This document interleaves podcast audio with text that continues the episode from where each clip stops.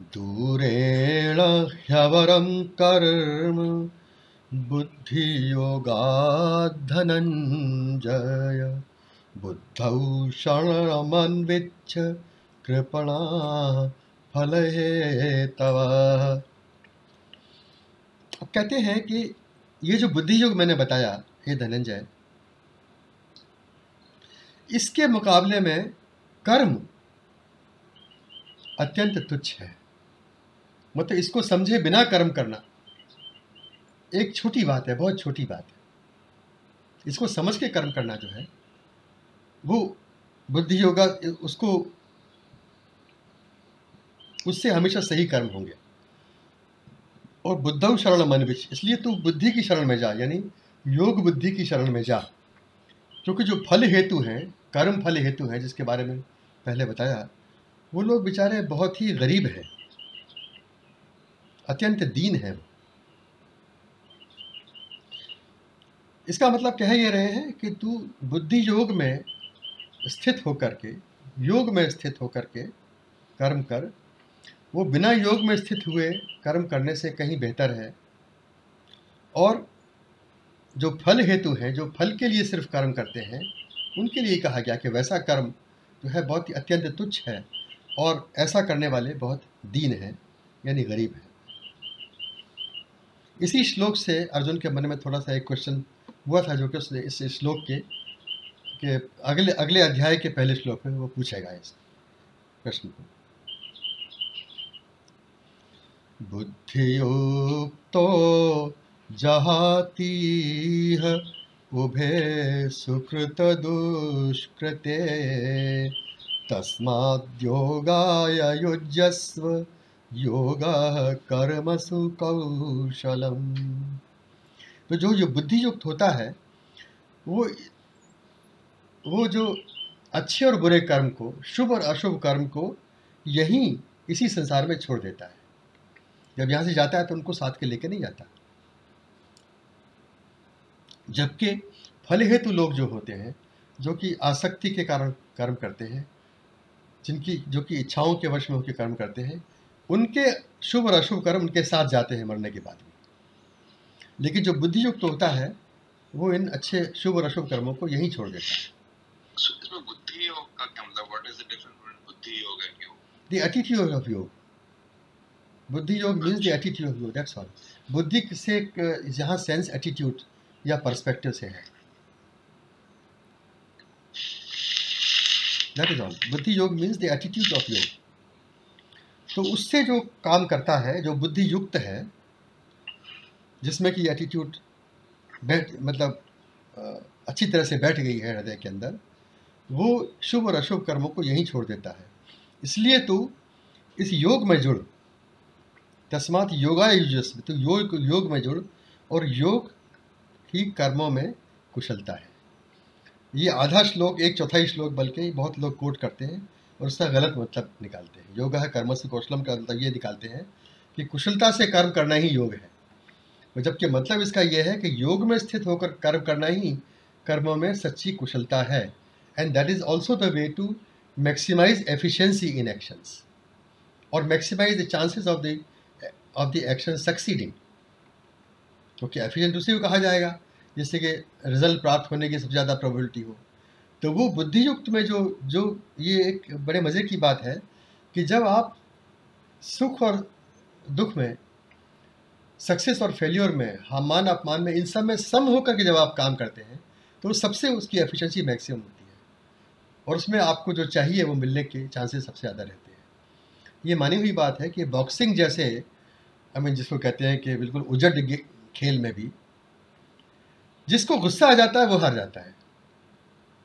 जो काम काम होकर के और रूल्स थ्योरी थ्योरी के हिसाब से खेलता है टेक्निक के हिसाब से खेलता है, बिल्कुल काम होकर के वो जीत जाता है। क्योंकि वो योग के ज़्यादा नज़दीक है। और जब गुस्से में आ गया, वो योग से भ्रष्ट हो गया वो हार जाता है। तो योग में स्थित होकर कर्म करना, जो जो कर्म किया जाता है, उसमें सबसे अधिक कुशलता होती है, उसमें सबसे सबसे अधिक एफिशिएंसी होती है। कर्मजं बुद्धियुक्ता हि फलं त्यक्त्वा मनीषिण। जन्मबन्धविनिर्मुक्ता पदं गच्छन्त्यनामयम्। जो फल के कर्म से उत्पन्न होते हैं, जो बुद्धि योग में स्थित हैं, ऐसे बुद्धि युक्त उन फलों को त्याग करके और वो विचारक, जन्म के बंधन से मुक्त होकर के उस अव्यय पद को प्राप्त हो जाते हैं, जो कि असल मंजिल है, जो कि हमारी असलियत है और हमारी असल मंजिल है। मतलब वही बात एक तरह से रिपीट करी है कि वो विचारक है, क्योंकि उन्होंने सही विचार किया हुआ है, वो बुद्धि युक्त है, क्योंकि उन्होंने योग की एटीट्यूड उन्होंने अपना ली है। इसलिए वो कर्म से जो फल उत्पन्न, कर्म तो करते हैं, लेकिन कर्म से जो फल उत्पन्न होते हैं, उनको त्याग देते हैं। उनसे कोई संबंध नहीं रखते। इसका मतलब यह भी नहीं कि उस फलों को भोगते नहीं हैं। भोगते हैं। अगर उनसे सुख उत्पन्न होता है तो सुख को भोगते हैं। उनसे दुख उत्पन्न होता है तो दुख को सहते हैं। मान, अपमान जो भी होता है उसको सहते हैं या भोगते हैं एंजॉय भी करते हैं, सब कुछ करते हैं, लेकिन उससे कोई संबंध नहीं रखते। और आगे की तरफ़ बढ़ते हैं। तो ऐसे लोग जन्म के बंधन से मुक्त होकर के उस पद को प्राप्त हो जाते हैं जो कि निर्विकार अल्टीमेट पद है। यदा ते मोह कलिलम बुद्धिर्व्यतितरेष्यति, तदा गन्तासि निर्वेदं श्रोतव्यस्य श्रुतस्य च। अब ये दो श्लोक जो भगवान कृष्ण कह रहे हैं, वो ये एसेस करने के लिए कह रहे हैं कि अर्जुन को अब आगे जाना है या यहाँ तक ही काफ़ी है। क्योंकि शोक वोक तो सब खत्म हो गया अर्जुन का। अभी तक उसके शोक के तो कोई चंद दिखाई नहीं दे रहे हैं उसको। और आगे जब बोलेगा तीसरे श्लोक में, तब भी उसकी वाणी में शोक का कोई लक्षण नहीं होगा। तो अब ये एक तरह से मौका दे रहे हैं कि भाई ठीक है, इतना तुमको समझ में आ गया, तुम्हारा काम निकल गया, तुम्हारा शोक ख़त्म हो गया। ये भी तुमको पता लग गया कि तुमको युद्ध करना है। तो अब यहीं पर ख़त्म करना है या आगे चलना है और आगे बढ़ना है इसमें? तो कहते हैं कि जब तेरी बुद्धि मोह के दलदल को पार कर जाएगी, तब तू उस निर्वेद को यानी वैराग्य को प्राप्त होगा, जो कि सुनी ही वस्तु के लिए होता है और सुनी जा सकने वाली वस्तु के प्रति होता है। यहाँ पर वैराग्य यानी निर्वेद का पहली दफ़े एक उल्लेख किया गया है। तो कहते हैं कि अभी तो उसको ये लग रहा होगा कि ये सब कैसे हो सकता है।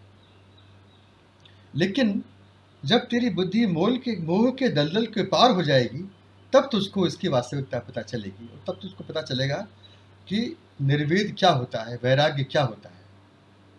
अभी तो पता नहीं क्या मतलब समझता है वैराग्य का लेकिन लेकिन वैराग्य क्या होता है और वैराग्य में तू तभी पहुँच पाएगा, उसके पहले हो ही नहीं सकता वैराग्य, जब तक ये मोह के रूप में दलदल से न निकल जाए। अच्छा वो वैराग्य कैसा होता है? उसका भी इशारा किया है कि वो जो जो कुछ आपने सुना है उसके प्रति वैराग्य हो गया। ठीक है? जो कुछ हमने सुना है उसके प्रति हमको वैराग्य हो गया। लेकिन आगे जो सुनेंगे उसके प्रति भी वैराग्य कैसे अभी से हो गया। जैसे कि एक भौंडी एग्ज़ाम्पल अगर दें तो मान लो कि अर्जुन के समय में जितनी वस्तुएँ थी भोग की उन सबसे उनको वैरा, उसको वैराग्य हो गया। लेकिन टेलीविज़न तो तब नहीं था। तो अब ये सोच सकते हैं अगर उस समय टेलीविज़न उसके सामने रख दिया था तो शायद उससे वैराग्य नहीं होता। तो ऐसा नहीं है। जो सुनी सुनी हुई चीज़ों और जो सुनी जा सकने वाली चीज़ों, दोनों के प्रति वैराग्य यानी कि वैराग्य यानी अटैचमेंट की कोई पॉसिबिलिटी ही नहीं रही वैराग्य में। वैराग्य का मतलब यह है कि not only there is no attachment there is no possibility of attachment क्योंकि आपने अच्छी तरह से समझ लिया है कि जो असत है, वो तो टिकने वाला ही नहीं है। उससे नाता जोड़ने से फ़ायदा क्या है? उसमें तो अपना काम किया और ख़त्म। काम किया और ख़त्म। उसका जो होना हो। और जो सत है, वो कहीं जाने वाला नहीं है। इसलिए जब आप उसको छोड़ दिया आपने, असत से अटैचमेंट ख़त्म हो गया तो सत में तो अपने अपने आप ही जुड़ गए, क्योंकि वही बाकी रहा और कुछ बाकी नहीं रहा। लेकिन ये होगा तभी, जबकि मोह का, मोह पूरी तरह से समाप्त हो जाएगा।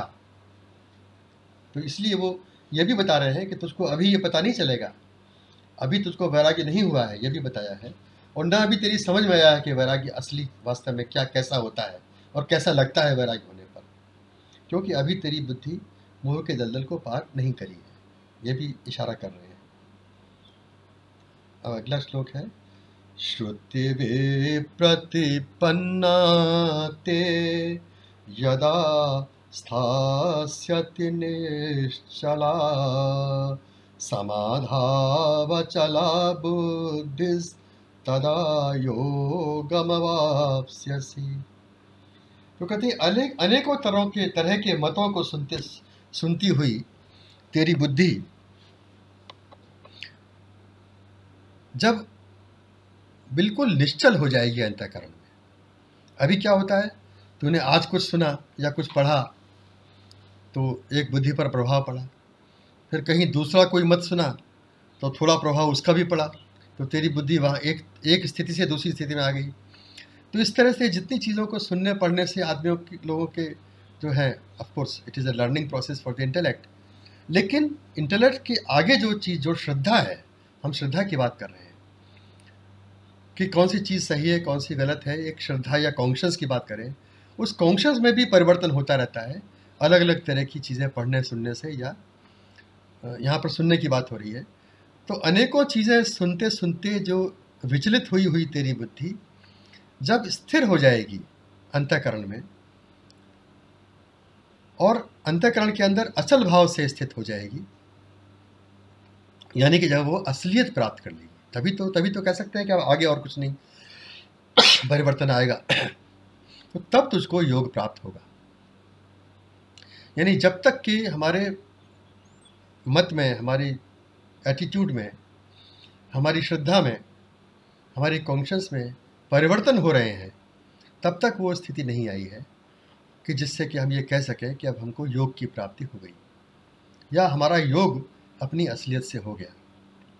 लेकिन जब वो बुद्धि एकदम स्थिर हो जाएगी और अचल हो जाएगी, तब तुझको योग की प्राप्ति होगी। तो ये दो श्लोक कह कर के भगवान ने ये मौका एक दिया है कि भाई तुझको अब इस समय अगर इतना ही काफ़ी है तो ठीक है, और अगर आगे बढ़ना है तो बता। ये कहा नहीं है, लेकिन इशारा कर दिया है। श्लोक दूसरे अध्याय का चौवनवा श्लोक। अर्जुन उवाच। स्थित स्थितप्रज्ञस्य का भाषा समाधिस्थस्य केशव। स्थितधीः किं प्रभाषेत? किमासीत? व्रजेत किम? अर्जुन ने प्रश्न पूछा कि जो आपने कहा है स्थिति प्रज्ञ वाली बात कि बुद्धि स्थिर हो जाती है तो ऐसे स्थिति प्रज्ञ की क्या भाषा होती है? वो किस तरह से बोलता है? और समाधिस्थ से मतलब वही जिसकी की बुद्धि समाधि में स्थित हो जाती है। तो वो क्या बोलता है, हे केशव? और स्थित प्रज्ञ किस प्रकार से बातचीत करता है? कैसे बैठता है और कैसे चलता है?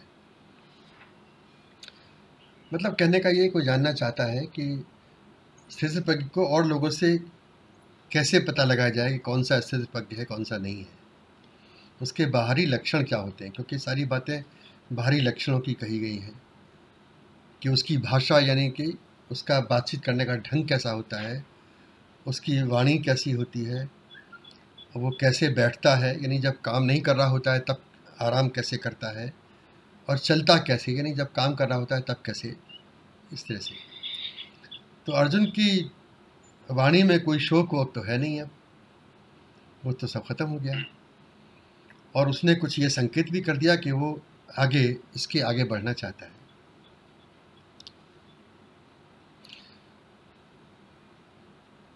श्री भगवान उवाच।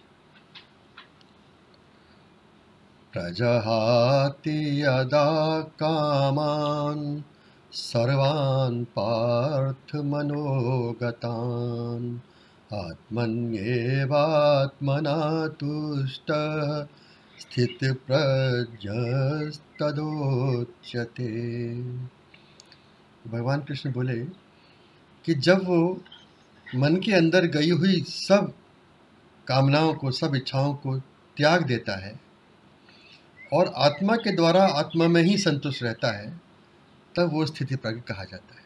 बिल्कुल क्लियर रिप्लाई आत्मा के द्वारा आत्मा में ही संतुष्ट होने का मतलब क्या है? कि संतुष्टि भी आत्मा में है। और जिस जिस जिस तरीके से वो संतुष्टि प्राप्त की जाती है, वो साधन भी आत्मा ही है। आत्मा ही साधन है, आत्मा ही लक्ष्य है। तो ये उन्होंने कहा कि मन के अंदर गई हुई सब इच्छाओं को जब वो त्याग देता है, तब वो इसमें बाहर का कोई लक्षण तो पता लगा नहीं, लेकिन उसकी आंतरिक स्थिति की बात हुई।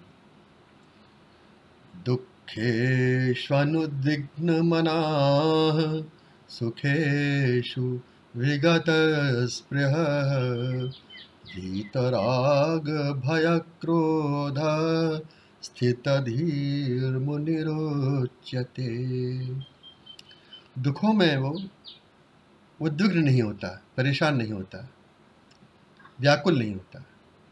सुखों में उसकी, उसका अटैचमेंट नहीं होता,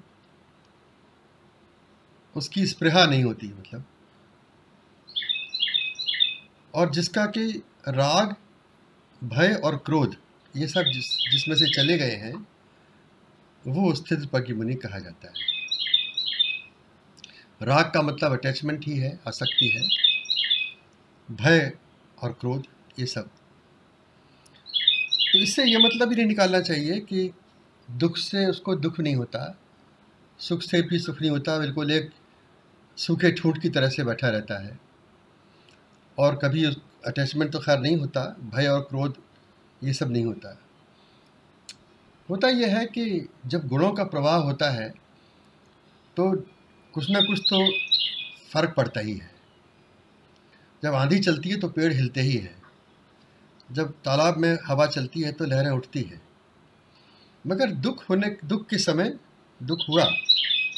उसके बाद फिर अपनी वापस अपनी जगह वापस आ गए।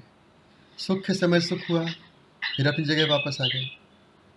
उसका कोई उसका कोई जो है एक परमानेंट मार्क नहीं बनना चाहिए कोई हाँ? Should be restored should be restored they should not be permanent change और ये जब तभी हो सकता है जबकि अटैचमेंट ना हो। आ गया तो आ गया चला गया तो चला गया। और उसी समय जब राग और क्रोध भी कनेक्टेड है क्योंकि तो राग का मतलब अटैचमेंट कोई आप चीज़ आपको, आप पाना चाहते हैं, उसको रखना चाहते हैं तो जब ऐसा नहीं होता तब क्रोध आता है। तो वो सब चीज़ें इस प्रकार से कही फिर कहते हैं यह सर्वत्रानभिस्नेहस्तत्तत्प्राप्य शुभाशुभं नाभिनन्दति न द्वेष्टि, तस्य प्रज्ञा प्रतिष्ठिता। और जो सब जगह आसक्ति रहित हुआ, यहाँ स्नेह का से मतलब आसक्ति है। क्योंकि तो स्नेह तेल को भी कहते हैं, तेल चिपचिपा होता है। तो जो सब जगह आसक्ति रहित होकर के और शुभ और अशुभ जो कुछ भी अपने आप मिल जाता है, उसका न तो अभिनंदन करता है, ना उससे द्वेष करता है, उसकी बुद्धि स्थिर होती है। अभिनंदन और देश करने का भी वही मतलब है कि है, तो ठीक है नहीं है तो ठीक है। है तो उसको एंजॉय करना है या सहन करना है जो भी। नहीं है तो नहीं तब उसकी एक नहीं सोचना है कि यह है क्यों नहीं है यानी सुख क्यों नहीं मिल, मिल रहा है? नहीं मिल रहा है तो नहीं मिल रहा है।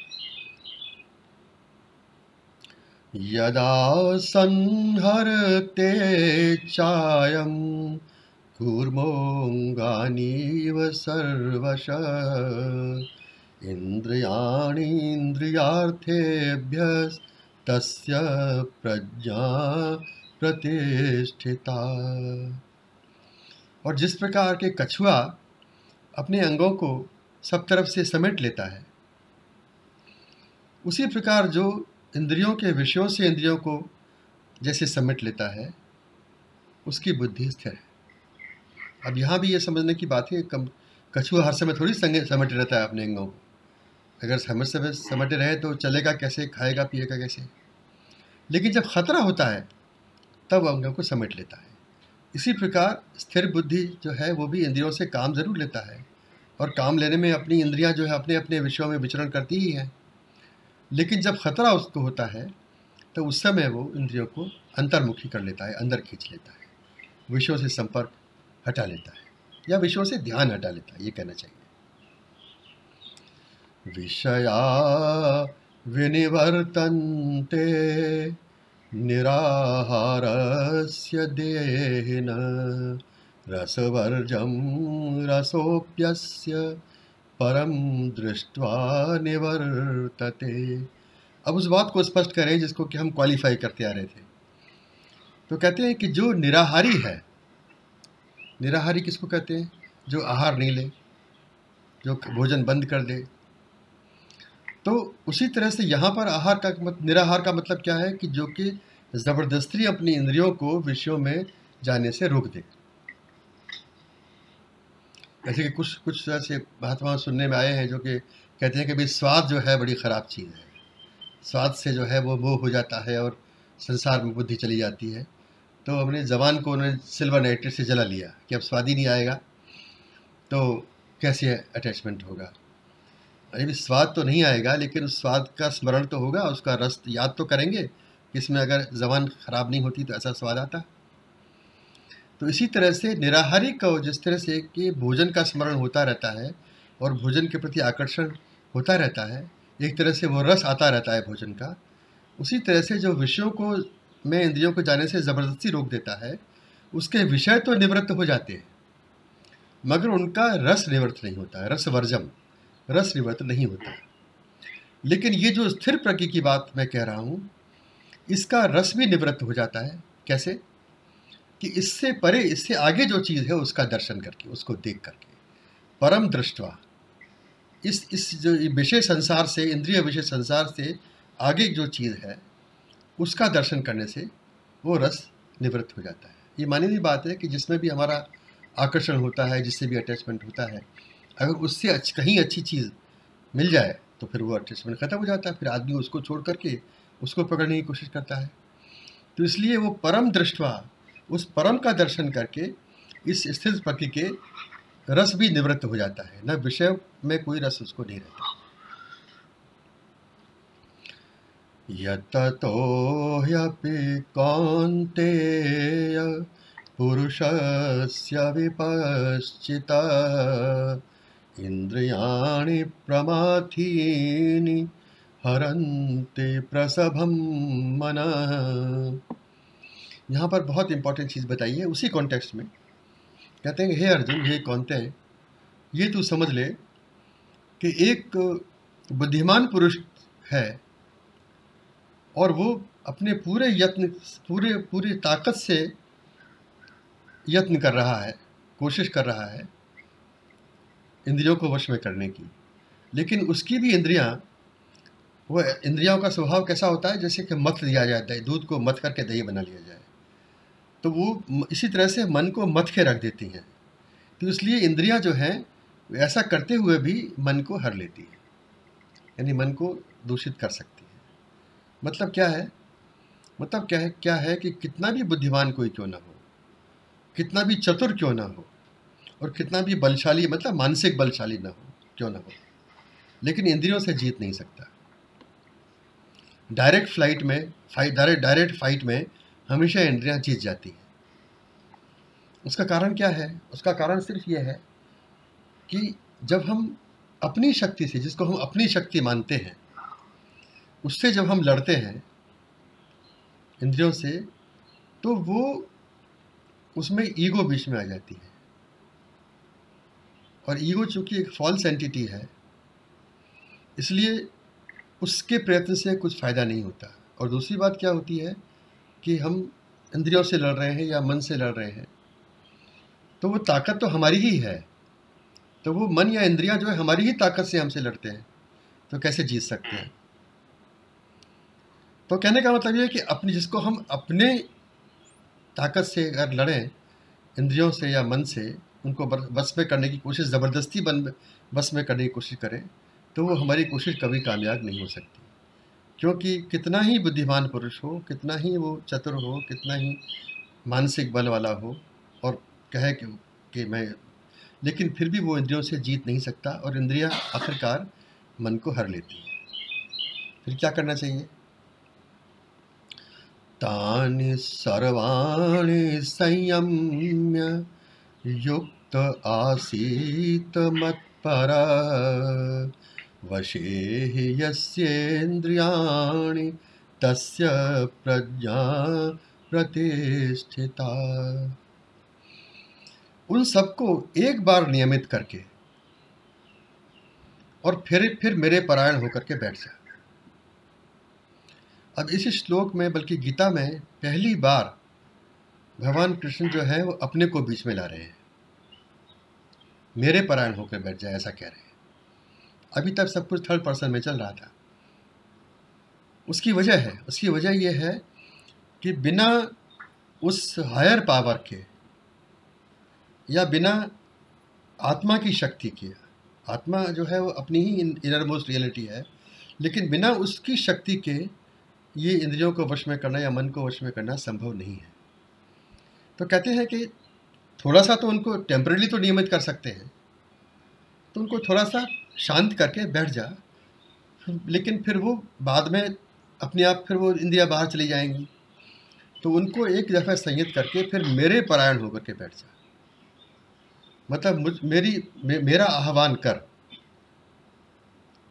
और फिर दूसरी लाइन तो खाली ये कहती है कि जिसकी इंद्रियाँ वश में नहीं होती, उसकी बुद्धि स्थिर नहीं हो सकती। मतलब ये कि इंद्रियों को वश में करना आवश्यक है, क्योंकि तो बिना उसके स्थिर की आगे जो अवस्था है, वो जिसकी कि तू, जिसमें कि तू आगे बढ़ना चाह रहा है, वो नहीं हो सकता। और उसका तरीका यही है सिर्फ़ कि उन इंद्रियों को एक बार संयम करके और फिर मेरे परायण होकर बैठ जाए अब अब जो है वो ये बता रहे हैं कि विचारों को अनियंत्रित छोड़ देने से क्या क्या कितने बड़े नुकसान हो सकते हैं? और ये बहुत इम्पोर्टेंट विषय है।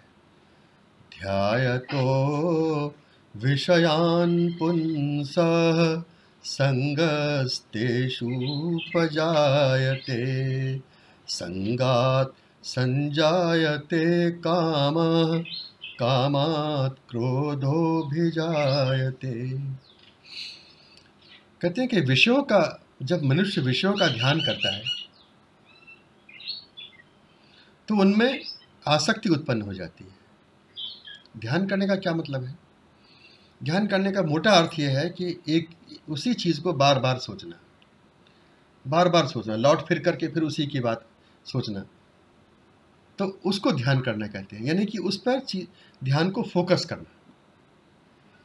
तो इससे बहुत बड़ा नुकसान होता है जो कि आगे चेन में बताएँगे। तो विषयों का ध्यान करने से उनमें आसक्ति उत्पन्न हो जाती है। विषयों का सेवन करने से आसक्ति उत्पन्न नहीं होती, लेकिन ध्यान करने से हो जाती है। जिस समय जो विषय उपस्थित है, उसका सेवन कर लीजिए आप, कोई बात नहीं है। लेकिन वो जब चला गया, वो बात ख़त्म हो गई, तब फिर उसका उसी का आप स्मरण कर रहे हैं, उसकी, उसके बारे में सोच रहे हैं कि अब ऐसा फिर कब होगा, या ऐसा अब अब तो नहीं होगा, इधर वे। तो उससे आसक्ति उत्पन्न हो जाती है और आसक्ति से काम उत्पन्न होता है यानी काम का मतलब इच्छा। मतलब एक अटैचमेंट हम्म। तो काम का मतलब होता है कि उसको प्राप्त करने की इच्छा। किसी चीज़ को प्राप्त करने की इच्छा को काम कहते हैं और उसी को सेक्सुअल डिज़ायर को भी काम कहते हैं। वो उसका स्पेसिफिक मीनिंग है और ये इसका जनरल मीनिंग है। कि किसी को चीज़ को प्राप्त करने की इच्छा है। जब अटैचमेंट हो गया तो नेचुरली नेक्स्ट अगली चीज़ ये है कि उसको प्राप्त करने की इच्छा होगी। और कामात क्रोधो भी जाए थे काम से क्रोध उत्पन्न होता है, क्योंकि हर चीज़ प्राप्त तो होगी नहीं। तो जो चीज़ प्राप्त नहीं होगी, जब प्राप्त नहीं होगी, तब क्रोध आएगा। तो इस तरह से ये चेन बनती है और आगे भी आ रही है चेन। क्रोधात् भवति सम्मोह सम्मोहात् स्मृतिविभ्रम। स्मृतिभ्रंशात् बुद्धिनाशो, बुद्धिनाशात् प्रणश्यति। फिर क्रोध से क्या होता है कि सम्मोह से सम्मोह हो जाता है? मतलब क्या होता है कि उसमें पर्सपेक्टिव एकदम बदल जाता है। प्रोस्पेक्टिव एकदम संकुचित हो जाता है क्रोध से। फिर उसी उसी चीज़ की तरफ़ ध्यान जाता है कि ये मुझको क्यों नहीं मिली? या ऐसा क्यों नहीं हुआ? जैसा मैं चाहता था वैसा क्यों नहीं हुआ? बस इसी पर ध्यान हो जाता है तो उससे उसको कहते हैं संभोह क्योंकि उसमें जो बैलेंस पर्सपेक्टिव नहीं रह जाता फिर। सम्मोह का मतलब वैसे तो मोहित होना होता है, वही हो जाता है। फिर सम्मोह से क्या होता है? स्मृति विभ्रम फिर क्या होता है कि मेमोरी भी डिस्टॉर्टेड हो जाती है। तो जो आदमी बहुत गुस्सा करता रहता है, करता रहता है, उससे आप पूछें कि भाई क्या बात है, ऐसी भी क्या बात है जो इतना गुस्सा करते रहते हो? तो कहेगा, देखो, फिर ऐसा हुआ था, फिर ऐसा हुआ, फिर ऐसा हुआ, फिर ऐसा हुआ। वो सारा जो है सेलेक्टिव एविडेंस देगा। जो चीज़ उसके फेवर में हुई, वो नहीं बताएगा। तो इस तरह से जी, ये ये एक मेमोरी का डिस्टॉर्शन हो जाता है। उसकी जो, उसके में जो जो उसकी मेमोरी है, जिसके के बेसिस पर वो सुख और दुख का अनुभव करता है कोई भी आदमी मेमोरी बड़ा इंपॉर्टेंट पार्ट प्ले करती है। तो वो मेमोरी भी डिस्टॉर्टेड हो जाती है और वो सिर्फ़ उन्हीं चीज़ों का इंप्रेशन उसमें रहता है जो कि जिससे कि उसको दुख हुआ या क्रोध हुआ या जो भी हुआ। और ऐसा जब होता है तो बुद्धि नष्ट हो जाती है।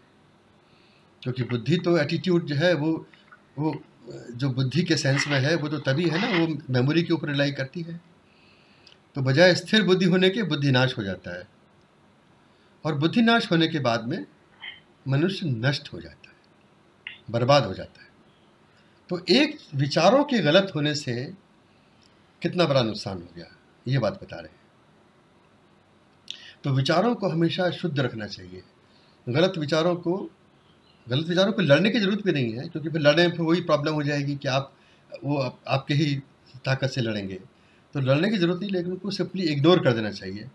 और दे उनको उनमें से ये सोचे भाई हमको इस पर एक्ट नहीं करना है ख़त्म वो विचार कुछ भी कहता रहे, उससे हमको एक्ट नहीं करना है। और जिस पर एक्शनेबल थाट्स हैं, उनको पिकअप करके उन पर एक्शन करना चाहिए। तो विचारों का विचारों की पावर इसमें बताई है कि गलत जगह विचार लग जाने से कितना बड़ा नुकसान हो जाता है। अब सही बात बता रहे हैं।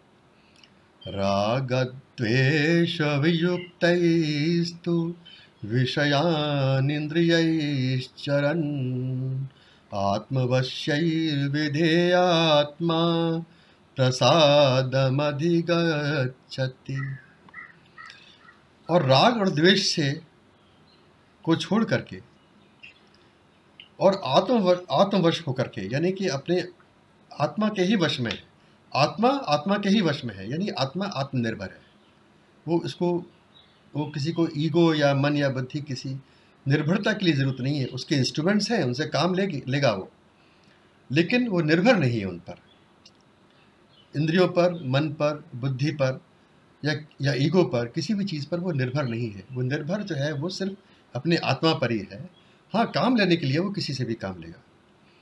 तो इसको कहते हैं आत्मवश होने के कारण वो इस प्रकार से आत्मा जो है, वो कहाँ, उसको क्या मिलता है? प्रसाद। प्रसाद शब्द का किया गया है। तो प्रसाद का जो है, ट्रांसलेशन बड़ा मुश्किल है करना। ये समझ लीजिए कि ये ये समझना चाहिए कि ये सुख और दुख से आगे की चीज़ है। ये वो चीज़ नहीं है जो कि वो सुख नहीं है जो कि इंद्रियों और विषयों के संयोग से उत्पन्न होता है और दुख तो ये है ही नहीं। तो जो सुख और जिसको हम सुख समझते हैं जो कि विषय सुख है जो कि इंद्रियों और विषयों के संपर्क से होता है उस उस सुख से ये परे है और सुख और दुख दोनों के आगे की चीज़ है। इसको इंटरनल ब्लिस कह सकते हैं। जो कि स्पॉन्टेनियस होता है, इसका कोई कारण नहीं होता। It is spontaneous and ever present और ये बढ़ता ही जाता है क्योंकि अभ्यास से जितना जितना आत्मदर्शन होता जाता है, उतना ये बढ़ता जाता है। और प्रसाद भी इसको कहते हैं क्योंकि एक तरह से ये उस परमात्मा का या ईश्वर का प्रसाद है। इस सेंस में हम लोग प्रसाद समझते हैं। और प्रसाद से ही जो है आगे के श्लोक में जो आएगा तो वो तुम्हारा मम्मी का बहुत फेवरेट श्लोक है। प्रसादे सर्व दुखानाम हानिरस्योपजायते।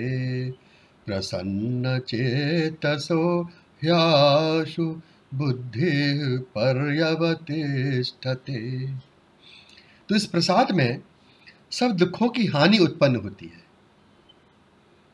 ये नहीं कहा कि वो दुख खत्म हो जाते हैं, क्योंकि ख़त्म तो नहीं होते।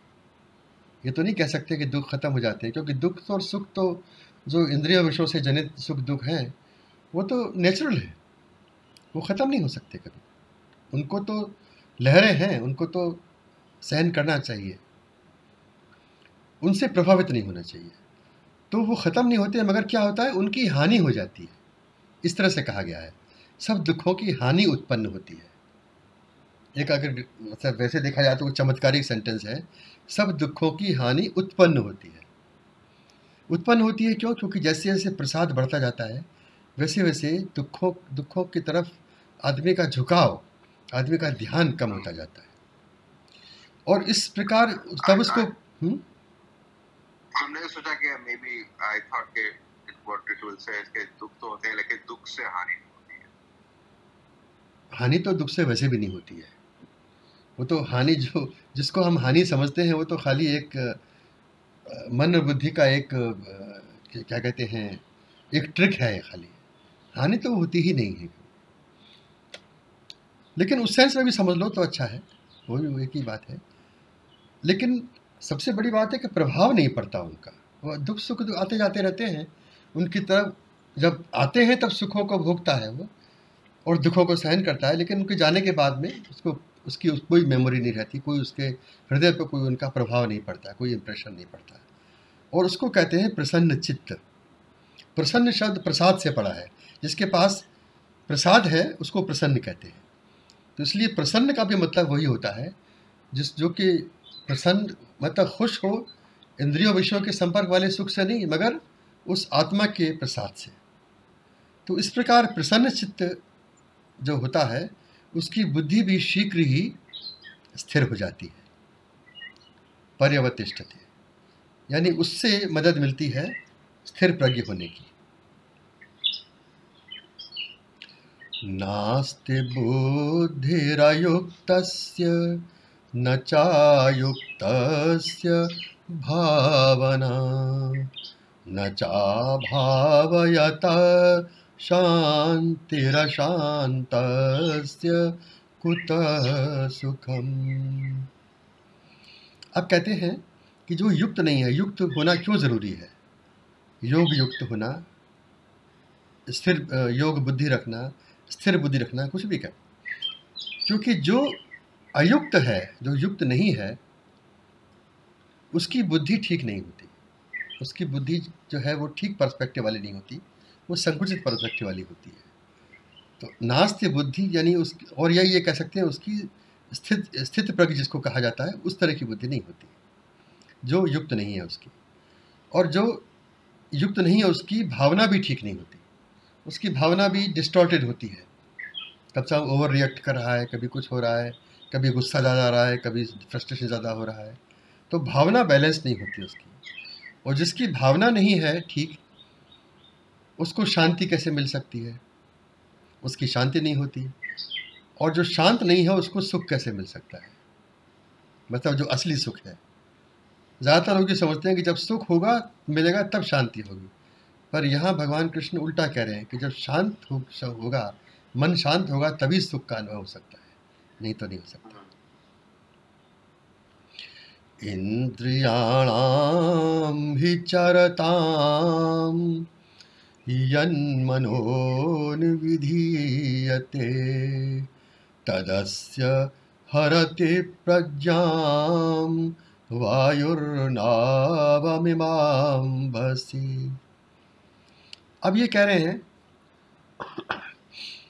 कि कोई ये समझे कि अच्छा भाई ठीक है, पाँच इंद्रियों में से हमने चार तो वश में कर ली, एक रह गई तो क्या है? तो कहते हैं, नहीं, ऐसा नहीं है।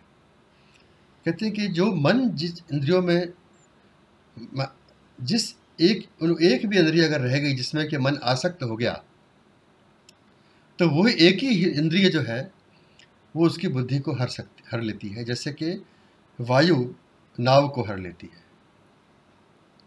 जैसे वायु जो है, नाव को हर लेती है, उसी तरह से अगर एक भी इंद्रिय जिसमें कि मन विचरण कर रहा है, जिसमें कि मन आसक्त हो गया है विचरण भी कर रहा है, विचरण करने में तो कोई नुकसान नहीं है, लेकिन आसक्त भी हो गया है। तो वो एक ही इंद्रिय जो है, पर्याप्त है बुद्धि को हरने के लिए। तस्माद्यस्य महाबाहो निगृहीतानि सर्वश इंद्रियाभ्यस्य तस्य प्रज्ञा प्रतिष्ठिता। इसलिए हे महाबाहो जिसकी सारी इंद्रियाँ विश्व के प्रति निग्रह की हुई हैं। जिसने कि जिसने कि आकर्षण इंद्रियों का, उनके विषयों से पूरी तरह से सब इंद्रियों का खींच लिया है। हटा लिया है, उसी की बुद्धि स्थिर होती है। या निशा सर्वभूतानां तस्यां जागर्ति संयमी। यस्यां जागृति भूतानि, सा निशा पश्यतो मुने। अब कहते हैं कि जो सब सांसारिक प्राणियों के लिए जो रात है, उसमें संयमी यानी योगी उसमें जागता है। और जिसमें संसारिक लोग जागते हैं उस, वो उस योगी के लिए रात के समान है। वो उसको रात के समान देखता है। यानी कहने का मतलब क्या है? कि ये जो विषय संसार है, इंद्रिय विषय संसार जो है, जिसमें कि सब लोग जागते हैं या मतलब उसी के, उसी में व्यस्त रहते हैं, उसी में लीन रहते हैं, और उसके आगे का जो संसार है, उनका उनको पता ही नहीं है उसमें उसमें वो सो रहे हैं। लेकिन योगी जो है, वो संसारिक जो विषय संसार है, उस, उसमें व्यवहार ज़रूर करता है। लेकिन उसमें उतना ही ध्यान देता है जितना की ज़रूरत है अपने काम करने के लिए। उससे ज़्यादा ध्यान नहीं देता। उससे ज़्यादा ध्यान देने से वो अटैचमेंट कहा जाता है। जितना ज़रूरत है, उतना ध्यान तो देना ही चाहिए। बल्कि सांसारिक काम करने के लिए जितना ज़रूरी है, उतना ही ध्यान देना चाहिए, ना उससे ज़्यादा, ना उससे कम। कम ध्यान देंगे तो काम बिगड़ जाएगा और ज़्यादा देंगे तो अटैचमेंट हो जाएगा। तो और उससे जो जो ध्यान बचा हुआ है उससे वो सारा ध्यान जो है, वो परमात्मा की तरफ़ लगा देना चाहिए। वो जो उसके आगे जो संसार है, उसमें लगा देना चाहिए। जिसमें जिसमें कि संतुष्टि है अपनी तो ये कहा गया है आपूर्यमाणमचल प्रतिष्ठम समुद्रमाप प्रविशन्ति यद्वत्, तद्वत् कामायं प्रविशन्ति सर्वे, सशान्तिमाप्नोति न काम कामी एक फूला भरपूर समुद्र है, जिसकी अचल प्रतिष्ठा है, सब तरफ़ से परिपूर्ण है वो। उसमें जिस प्रकार नदियों के जल प्रवेश कर जाते हैं। बिना उसको विचलित किए हुए। समुद्र में कितना ही पानी डालो तो उसको क्या कि उसको पानी थोड़ी बढ़ जाता है समुद्र का। कितना ही पानी ले जाओ उसमें से, उसको कोई अभाव भी नहीं होता। उसमें पानी डालो चाहे निकाल लो उसमें से, उसमें कोई फ़र्क नहीं पड़ता। तो कहते हैं कि उस प्रकार के जो सब प्रकार से, सब तरफ़ से परिपूर्ण समुद्र है, जिसकी अचल प्रतिष्ठा है, जिसका अनंत विस्तार है, उसके, उसमें जिस तरह से नदियों के जल समा जाते हैं, बिना कोई प्रभाव बिना समुद्र को प्रभावित किए हुए। उसी प्रकार इच्छाएँ जिसमें प्रवेश कर जाती हैं, वो शांति को प्राप्त होता है, न कि काम कामी यानी जो इच्छाओं की इच्छा करता है। ये काम कामी एक शब्द, एक उन्होंने इस्तेमाल किया कि भाई इच्छाएँ हैं तो हुआ करें, लेकिन हमको इच्छाओं से कोई मतलब नहीं है। मन है, उसमें विचार भी उठते हैं, और कभी कभी इच्छा का विचार भी उठ सकता है। तो उसको दबाना नहीं है, लेकिन उससे हमें कोई मतलब नहीं तो जो इच्छाओं की इच्छा करता है, उसको काम कामी कहा गया है। तो उसको शांति कभी नहीं मिलती। शांति उसको मिलती है, जिसके अंदर सारी इच्छाएँ भी ऐसे ही प्रवेश कर जाती हैं, बिना उसको विचलित किए हुए, जैसे कि नदियों के पानी समुद्र में प्रवेश कर जाते हैं, बिना समुद्र को विचलित किए